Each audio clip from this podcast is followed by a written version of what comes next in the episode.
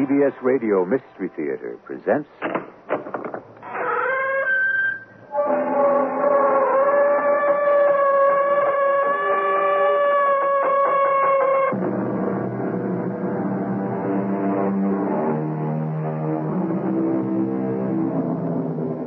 Come in. Welcome. I'm E.G. Marshall. There's a certain kind of real estate which is special and unique. It can be at once the best or the worst place of all to be. If you want to hide from the world, shut away everyone else, and have perfect solitude, it's the place for you. But if you love your fellow man and value human contact, as most of us do, this paradise can be the very worst kind of hell. The piece of real estate is an island. And this is the story of a very special island. While you've been sick, Captain, Neb and me have been over pretty near most of this island. And we ain't seen hide nor hair of any other human being. Yet someone or something left us the stores. You're not suggesting some supernatural influence hovers around this island, Penn. All I'm saying, Mr. Gideon, is what I see. And what I know in my bones.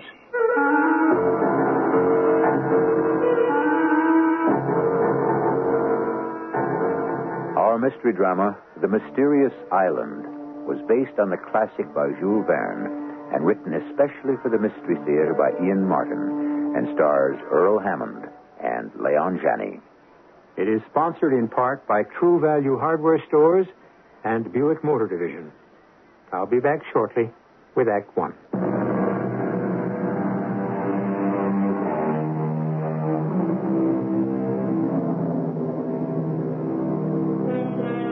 March of 1865, the Union Army of General Grant had the town of Richmond, Virginia, sewed up in siege. And a curious situation developed. Within the town were many Northern prisoners, Union officers and others whose burning desire was to escape and rejoin the North. But while allowed certain liberties, the town was so strictly guarded that escape seemed impossible. However, just as their prisoners could not escape, the Southern secessionists themselves were also trapped. That is how Forster's balloon came to be manufactured and inflated in the great square of Richmond, waiting on north wind, which arrived on March 18th with a vengeance. What brings you out in such weather, Captain Harding? What else, Mr. Spilett? Escape? Whenever the weather is bad is the time. The worse it gets, the better our chances. Have you a new plan? I've been approached by someone with a new idea. Who? His name is Pencroft, a sea captain and a navigator. Well, we can hardly hope to escape by sea, so we have little need of a navigator. Don't be too sure. Suppose we were to escape by air. By air? How? We're looking at the means right now. Forster's balloon. Are you mad? We're not aeronauts. I am an engineer. Pencroft is a sea captain. We have some qualifications. And what about me? You, Mr. Spilett, will have a front page story for the New York Herald. And what a newspaper story for a war correspondent to write. As if I'm alive to put pen to paper. Oh, no, no, it's impossible.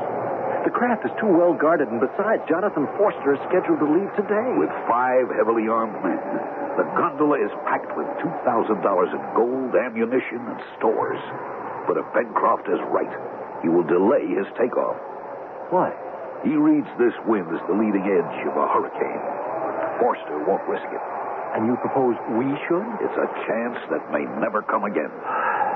How many are we? Myself, yourself, Pencroft, and his son. How old? A boy, but full grown. We can't very well leave Pencroft behind. It was his idea, and he won't go without his son. Very well. When? Tonight, after dark, at 10 o'clock. And keep your fingers crossed that the wind does not die down before then. And so began an incredible adventure. As a writer, it naturally fell to me to keep the record of it. And weird and unbelievable as it may seem, I have tried to keep it faithfully.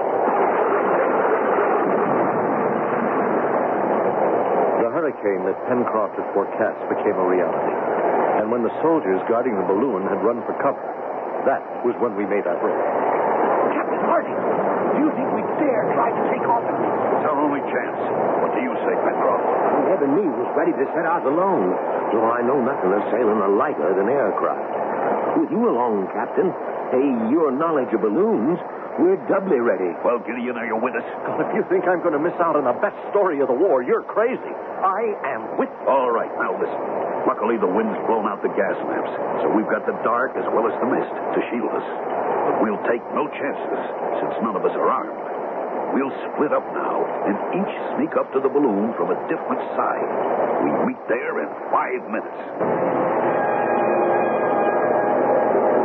Hurry, Gideon, we're ready to cast off. Where's the boy? He was supposed to come from the east. I'll have to go look for him. Give him a chance. Meantime, all of you, help me get rid of the ballast bags. Yeah, well, I won't go without my boy. Here he comes now. Sorry, I, I'm sorry. I didn't mean to keep you waiting. What happened to you? It was Top. He must have broken his chain. Who's Top? My dog. I told him he couldn't come, but uh, what, are, what are they go- go- doing to him? Oh, he's roused the guard. Pencroft, grab the boy. I've got to go to him. I've Looks got like to go he's to coming him. to us. Cast off the cable on your side, Gideon, while I get mine. The dog jumped aboard. Top wants to go. Can't bring him, Neb. Get him overboard. It's too late. We're 20 feet off the ground already. Thank heaven we're rising fast enough to get away from their bullets. We've it. We've escaped. We're on our way home.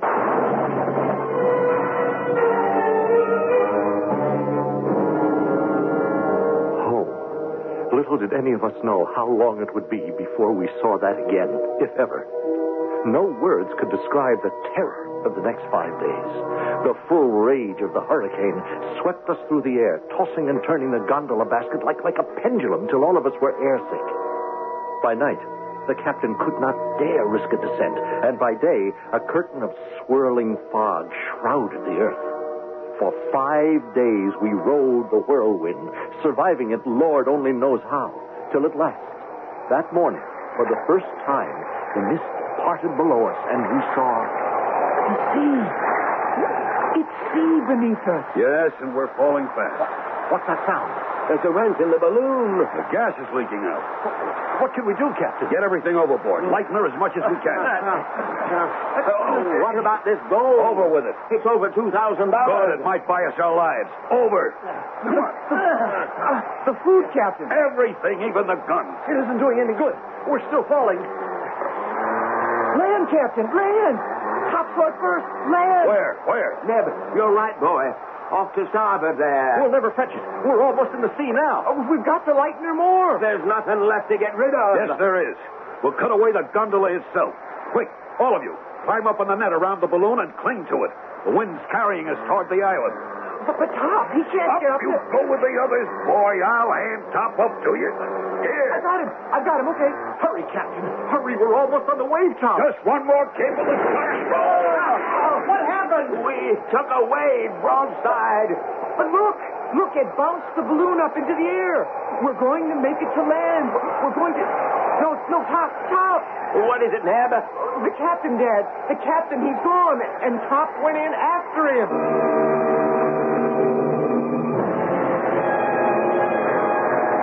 It was true.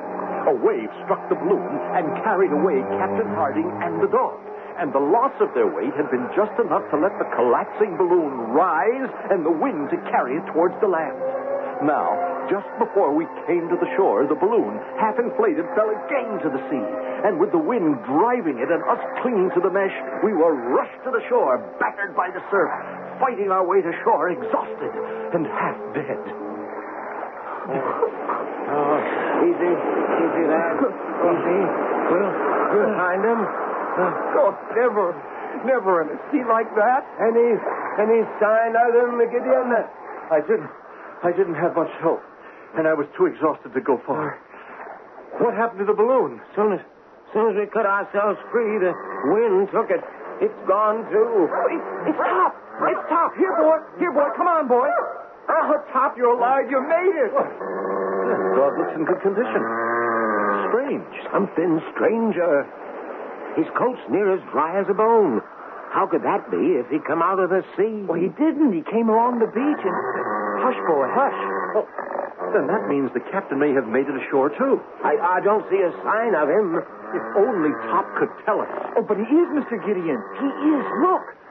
He's got my sleeve and he's trying to pull me back the way he came. He's trying to take us to the captain. We followed the excited dog. He was leading us into the tropical jungle. Now, after fighting our way for nearly a mile, we came out in a clearing off which opened a cave. And in it, we found. It's the captain. Uh, down, Top, down. Well, I only hope he's still alive. Uh, Captain. Captain, can you hear me? Neb, here, take my hat. Get some water from that stream. Yes, Father. How, how, how is he? Well, he's, he's unconscious. Oh, that's a bad gash in his head. But otherwise, he seems unhurt. How in the name of all that's holy could he have got out of that sea, crossed all them rocks, and dragged himself here? Hmm. Seems impossible. But we haven't time to worry about any mysteries now. We have to try to bring him to. As I worked over the captain, my mind was busy with many questions. Where were we? Was it an island or a continent? Did it have inhabitants or not? And how could a man with so so serious a concussion, exhausted from a long swim, have possibly dragged himself across those jagged rocks without injury and found his way a mile deep into this tropical jungle to the safe haven of this cave? I can't answer your question, Gideon. When I hit the water, I was knocked half dizzy. I swam as long as I could, but the waves were terrific. The last thing I remember was thinking I'd had it and blacking out. You don't remember anything about getting to the beach or, or finding your way here. Not a blessed thing. And Top? Oh, I, I remember his swimming beside me when I blacked out. Yes, but he could hardly have dragged you ashore. Hardly. Well, you'd better rest. Gideon, where are we? Well, that's what I've been hoping to ask you. I've been thinking about that since I regained consciousness. Now, traveling southeast from a starting point in Richmond at an average of 90 miles an hour ahead of the wind, my guess would be some 7,000 miles away and somewhere in the Pacific. 7,000 miles? Well, the distance is less important, perhaps, than the direction. The question is where we are here. Is it the South American continent, the Asian, the Australian, or is it an island? I can answer that. We seem to be marooned on a desert island. A desert island? Uh, how, how's the captain? Well, much better as you'll see, Neb. What luck? All kinds of luck. Unbelievable. Washed up on the shore, lashed to two barrels which kept it afloat, uh, a, a great sea chest full of all sorts of tools and weapons and clothes. Maybe more important, two wooden crates. One full of tinned goods, the other ship staples. Coffee, flour, dried beef, and the like. It's incredible. Washed ashore from some shipwreck? Well, maybe, only. Well, you tell them, Father. All I could say is them rope lashings hadn't been in the seawater long. Someone or something, we think, left those stores for us. And I know for sure I couldn't have saved myself. I had to have help. Divine or. Now, now, just a minute. If anyone's saying that some supernatural influence hovers around the island. All I'm saying is what I see and what I know.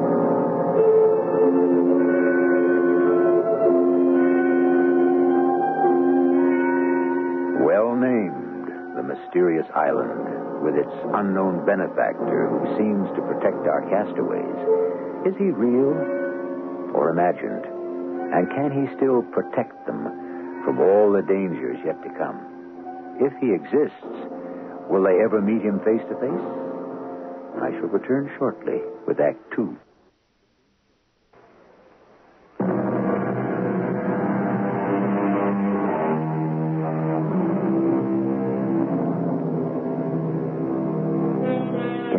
Conceive of traveling 7,000 miles in an unguided balloon? Of being swept from one hemisphere to the other? And yet, if you'll take out a map of the world and lay an ordinary ruler from Richmond, Virginia, to the southwest, the direction that a northeast wind would blow you, you'll see you could end up somewhere south of the Hawaiian Islands in the midst of a sea that in 1865 was still largely uncharted. If indeed some other presence invaded our island, during the next month we had no further evidence of it. We were all too busy with our various tasks, and Captain Harding with regaining his strength to think much further about it. One morning, Neb and Pencroft set out to hunt, and I set about constructing some more earthenware pots on a wheel, which the captain had designed. Good morning, Gideon. Morning, Captain. It's a beautiful day. Seems so to me. Thanks to you, Gideon. Ah, nonsense. I've done little. Without your leadership and knowledge, we'd all have been in a bad way. Now, this potter's wheel, for example. Without it, no dishes. The magnifying glass you made for me a watch crystal. Without it, no fire. Oh, hundreds of other things. Well, I'd be a poor engineer if I had no knowledge of simple mechanics. Are the others gone? Uh, yes, yes. Good half hour since. Then I'd be an even poorer leader if I didn't face hard facts. What do you mean? We must find a better place to stay. But, Captain, we have shelter, water. Oh, I know the insects are bad at Gideon, night. so far we've been concerned with survival. We've managed that. Now we have to consider escape. Escape? To where? Another island, then another, till at last the mainland or civilization. But how? We must build a boat. And to do that, we must be near the sea where it can be launched. Tomorrow, I start looking for our new home. Three weeks later, Captain Harding had found what we came to call Granite House, which became our permanent home. I will never forget the day he first led us to it. A great granite cliff suddenly reared straight up from the beach, a sheer wall facing the sea. To the side of it, we climbed a tortuous path, past a waterfall, till we came to a small plateau with a small lake cupped in it. Around the lake, we followed him to an opening in the granite wall, and then through a continuously downward path till Seems like we're on our way back down to the beach again, except inside. Exactly, Mr. Pencroft. Oh, we must have come a couple of hundred feet through this narrow cave, Captain. Not much further. This is a fascinating formation. At one time, I believe the lake above and the sea itself were one, filling these caverns. It won't come back and drown us now, will it? No, no chance. You'll see why in a moment. Ah. Now, welcome to your new home. Why, it's huge. And all those windows opening onto the sea. That's why the sea no longer boils up into the lake. It broke through the granite eventually. Oh, it must be 60 feet down to the beach. A little less. But if we lived here, we'd have to have all that climb up and then hundreds of feet back down again. Not at all, Mr. Pencroft. We would build a stout door to protect our rear. Rope ladders from our windows to come and go, which could be drawn up if need be. Use the waterfall for power to help our machines, and build our boat ready to be launched in the river mouth down below. Well, I, I understand, Captain Harding, but do we need all that protection? Who knows? Are we not all sure there is some other presence on our island? We moved in, and we made it home, and we started to build our boat, the Bonadventure. Looking back over my diaries, it is hard to believe the time that passed almost unnoticed, but even harder to believe the amount of work that was done. On one of his exploring expeditions, Captain Harding had discovered the tattered remains of the balloon trapped in the treetops. These had been brought back to make sails. And at last, the great day of launching had happened, and we sailed within the lagoon, finding the Bonadventure handled very well.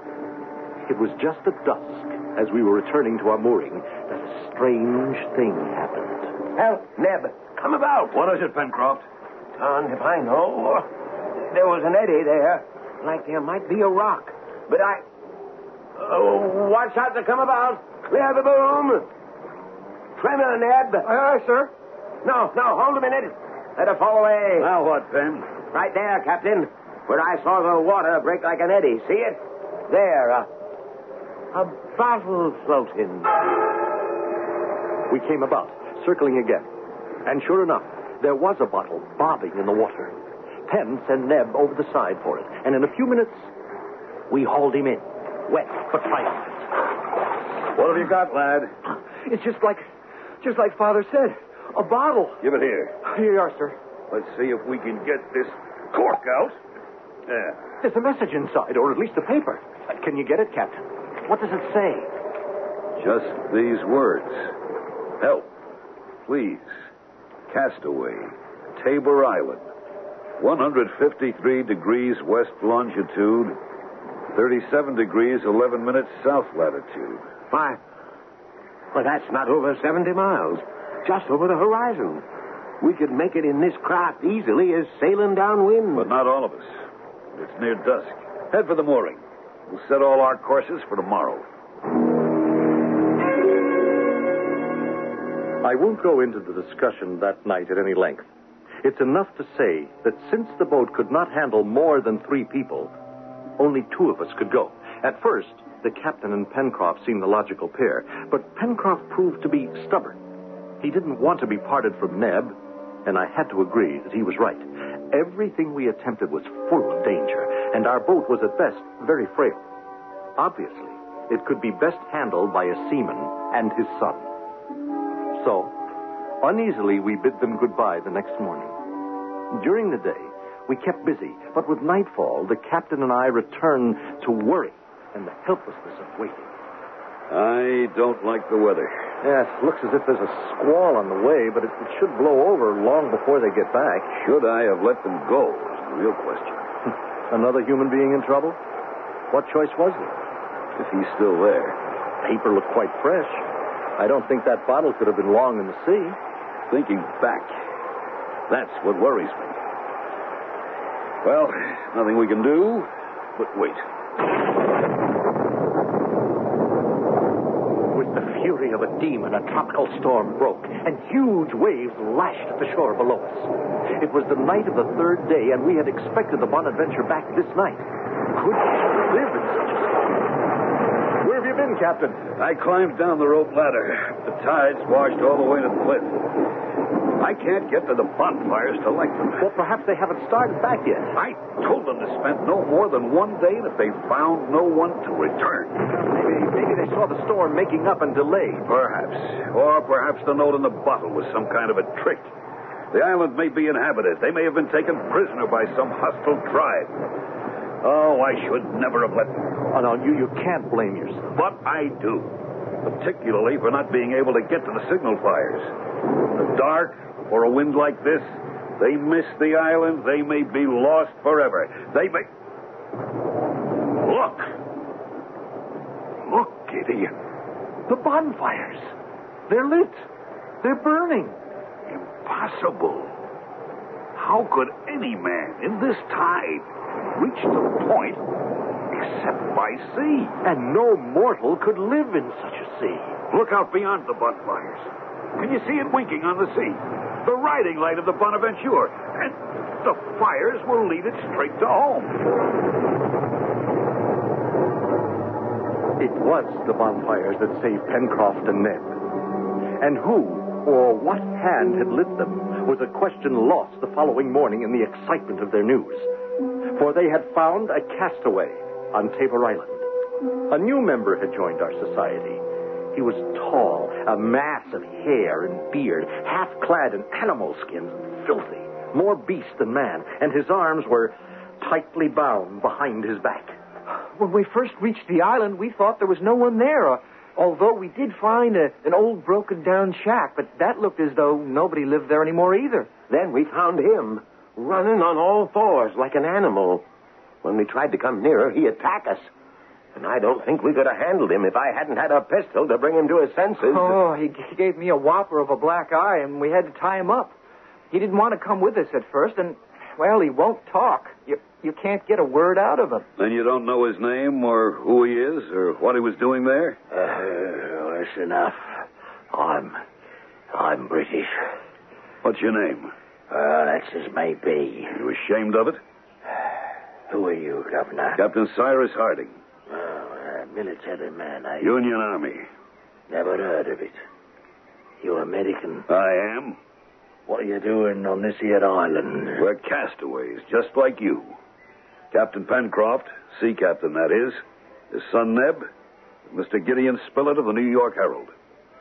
Now you tell me, what were you doing on that island? Oh, now that's a long story.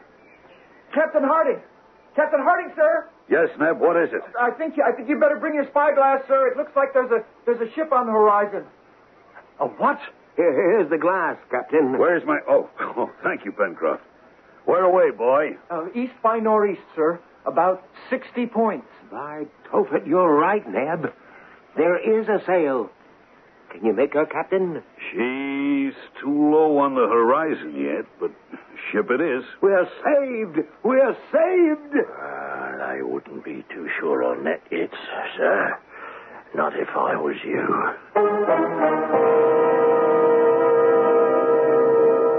In the midst of their excitement, all four of them turned to the stranger among them, their wild burst of hope and enthusiasm dampened, chilled as though they'd been doused in ice water by the ominous tone of his voice. What does he mean? What enemy could the approaching ship turn out to be? I'll return shortly with Act Three.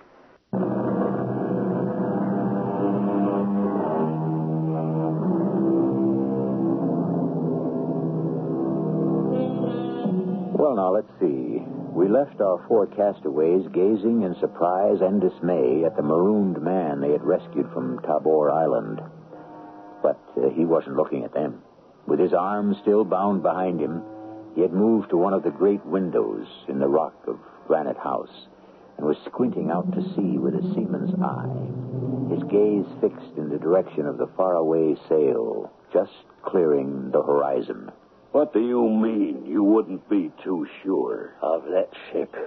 Till she comes a lot closer. It'll be an hour or two before she comes near enough to see what she is. It doesn't matter what she is. She's a ship, and it means a chance to get back off this island and home. Pencroft is right, Captain. I'll go light the bonfires. Plenty of time for that, my boy. She might sheer off if she sees no sign of life here. Uh, not much chance of that, I should think. She she could mean rescue for you, for. And she could be bringing you what I'm afraid she brings me. She could be flying the Black Flag. The Black Flag? The Jolly Roger. A pirate ship. All right, everyone, let's calm down. Pencroft, take my glass and keep a close lookout on that sail. As for you, I think you'd better tell us this story of yours and make it fast. aye, aye, sir. Tis ten long years since I talked to any man. The words come slow and my throat is stiff, but I'll try. As you, as you may have guessed, my trade was the sea. But in 1855, I'd been on the beach in Australia, and in desperation to keep body and soul together, mixed up in various trades, none of them quite legal. I palled about with another no good, who in his cups more than once claimed to be the legal heir of Lord Glenarvan. You mean the millionaire, the shipping magnate? Yes, the same. I never paid him much heed. And one night in a barroom fight, he was knifed and killed by another Joey of mine. Joey? An Australian word for friend, Neb. Go on. Uh, about a year later, this big steam yacht put into Melbourne, and it's his lordship looking for his son. Well, between us, Bob Joyce and myself, we saw a real opportunity to make our pile and end up rich. Uh, the plan was simple. Lord Glenarvan's ship needed to take on some crew. Well, I was to say I knew where young Glenarvan might be found. Then, ship aboard with some men we had on our side, and enough of Bob Joyce's gold to buy enough others in the crew. For what purpose? The boy was dead. Where could you leave them? Just far enough to sea to take over the ship. Now, don't forget, a steam sail ship in those days in Australian waters. Uh, we'd have a freebooter which could own the seas. What's a freebooter? A pirate ship. And uh, I take it something went wrong with your plan. Yes, that's right. One of the crew I tried to buy went to the mate, and threw him before Captain Gray. I'll never forget that day as long as I live. This sailor, fully proved guilty of the crime of fomenting mutiny, shall forthwith be hanged from the yardarm as an example. A moment, Captain Gray. May I speak to the condemned? Of course, your lordship. I can do little to save you, but first, my son is dead. Uh, you can take the word of a dying man. Who killed him? Uh, that's not for me to say. Give me the name of the man so I can hunt him down and perhaps I can save your life. Well, why should I protect him now, whatever? The knife was in the back. His name is Bob Joyce. Very good. Bob.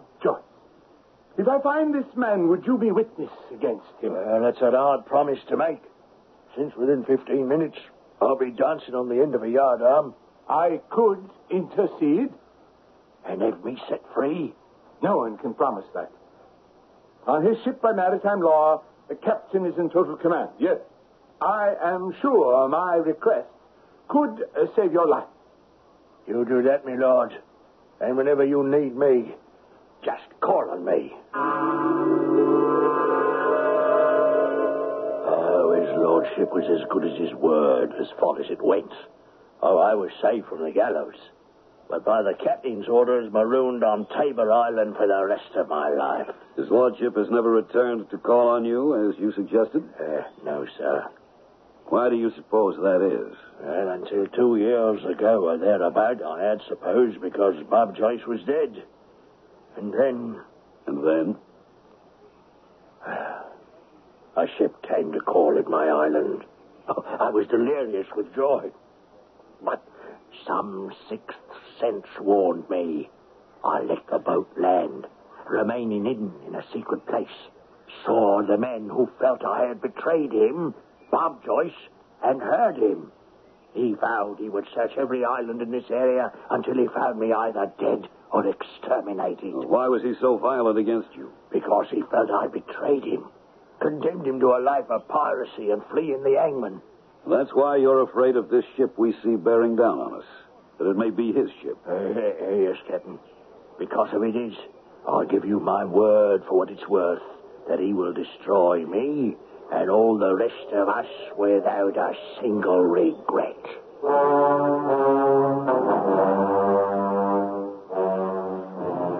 I don't think there was one of us who wasn't deeply affected by the story Ayrton told, or not convinced of his honest repentance after the punishment he had suffered. But we had little time to dwell on that. For under a steady wind, the ship was upon us sooner than we expected. Less than a mile offshore, she came about, and after breaking out the Jolly Roger. Hold your fire. But she fired on us. The advantage of cannon, she's beyond our range. Uh, you're right, Captain. Don't answer her fire. It's what she's looking for. You mean to see if the island is inhabited? That's right, yes. Then if we don't answer, she won't anchor and beat off again. No, no, no, no. We won't be that lucky. Uh, put some boats ashore. Some boats? Aye, lad. There's 40 to 50 men aboard her. Far more than we can handle. Except one way. Which way is that? You'd have to trust me. To do what? I, see a spit of land going out there. It can't be more than half a mile to the ship from there. It's coming on to nightfall. Free my arms, take me out there, and I'll guarantee to swim to the ship and set off the powder magazine and blow 'em all to hell where they belong. And if I fail, what have you lost? Under cover of darkness, Neb and I sneaked down with him to the point, leaving the captain and Pencroft to hold the fort. Neb and I were armed with guns to protect him if he had to make a run for it. At exactly midnight, he slipped into the water for the long swim, and Neb and I settled down to wait and pray for his safe return. In less than an hour, all hell broke loose across the water in the dark. We got him. He was discovered. Now, that much is obvious. Can we help him to escape? Mostly by keeping quiet and praying. The trouble is, we never should have risked this. Oh, well, why? Because obviously now they know there's someone on the island. And it won't take long to discover how few of us there are. Well, well, why should they bother us? I mean, maybe they'll just sail away. No, no, no, I wouldn't count on it. They'll have to come to shore for water. And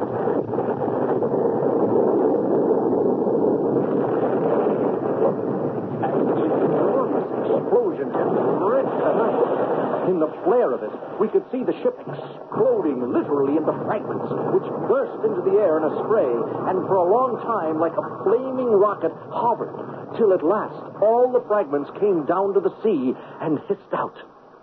Once again, it was black.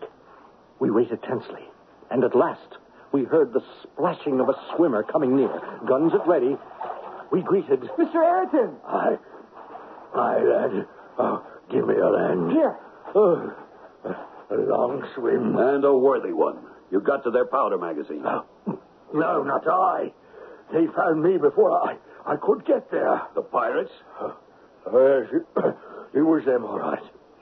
We, we all had a fortunate escape. Oh, thanks to you. No, no thanks to me, lad. But their powder magazine blew up. Not through my efforts. Well, whose? Maybe the good gods. But some other hand than mine. He's, he's passed out, Mr. Gideon. Yes. Exhaustion, I hope. Here, I'll take care of him.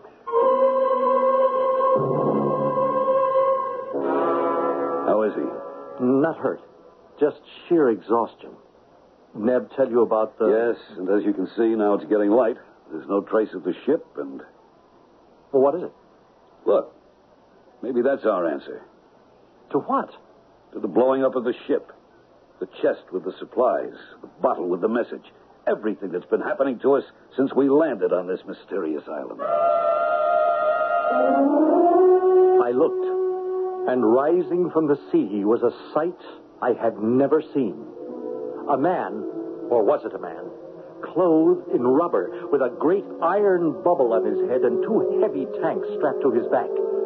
Could it be human? Or was it something straight from the bowels of hell? Gentlemen. I blew up your pirate ship. I am the answer to many strange things that have happened to you since you reached this island. Yes, I am. If you will, your benefactor. Now you must help me. But who are you, sir? My name, Captain Harding.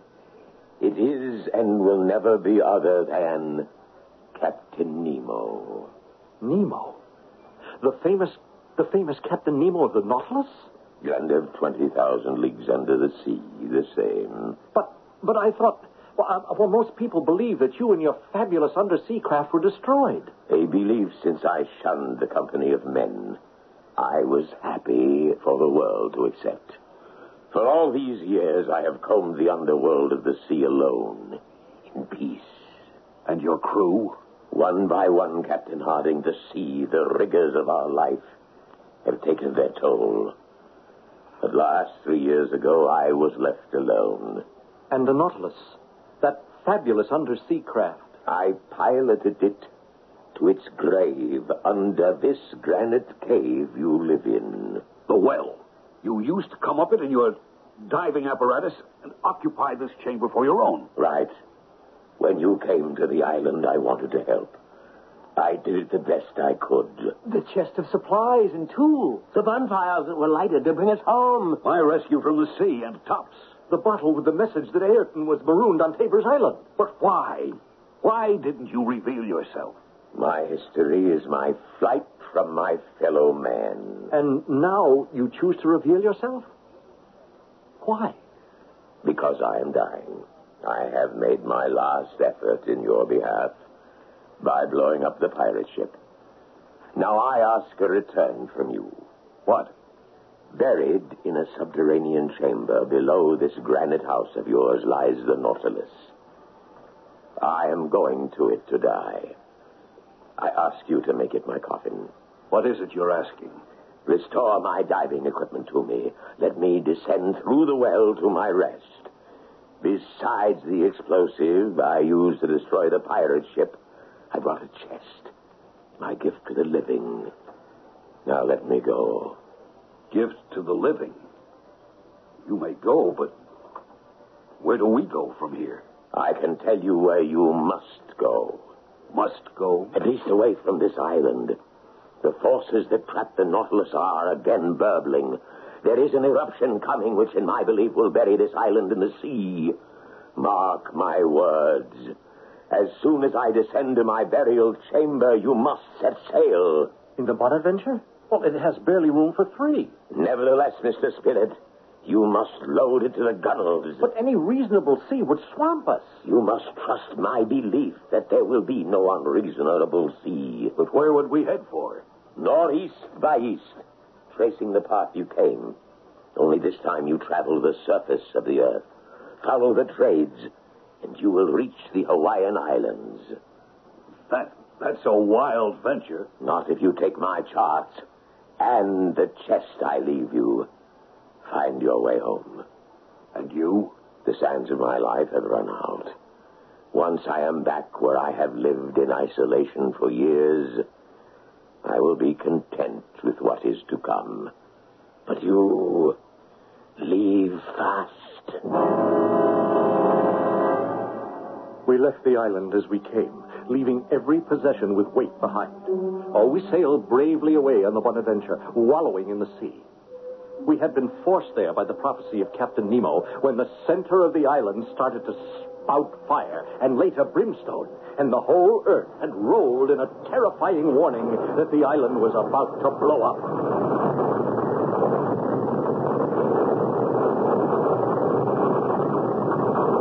We and within all of us, a thankful prayer.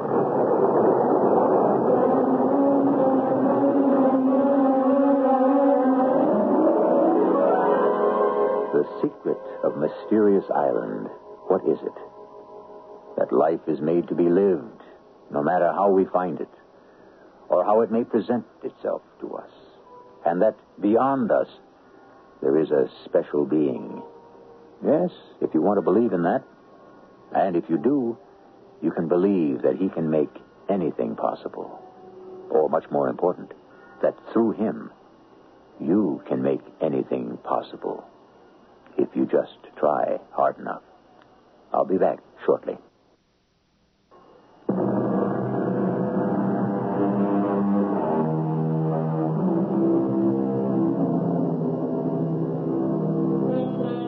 A unique and fascinating man, Jules Verne. Over a century ago, he was opening vistas far beyond the vision of the ordinary man, charting unknown seas and revealing what lay beneath them, ranging across unclimbed mountains, through virgin forests, reaching even deep into the heart of the earth to bring his readers the world of imagination. Where would the rest of us be if the dreamers and the visionaries didn't possess the keys keep opening new doors to thank God for Jules Verne? Our cast included Earl Hammond, Leon Janney, Jackson Beck, and Roger Barron. The entire production was under the direction of Himan Brown. And now, a preview of our next tale. I suppose almost anything Mike does from here on in has to be on his own. Well, suppose he falls. We covered that eventuality, and you know what he said? What? Something that we can't argue with. Would he be any worse off if he did? Oh, that's a terrible thing to say. I know, but it's a terrible situation that we all have. You know what Mike's like. He doesn't think of himself, only us. Now, it would be just like him to be quixotic enough to think that his death would be better if it was quick and sudden. It might be better for him, Joan. No, no, no. We've got to hold on to the last minute. Hope against hope. Oh, Jack, why did you let him go up that mountain? What's going to happen to him now? Radio Mystery Theater was sponsored in part by True Value Hardware Stores and Buick Motor Division. This is E.G. Marshall inviting you to return to our Mystery Theater for another adventure in the macabre. Until next time, pleasant dreams.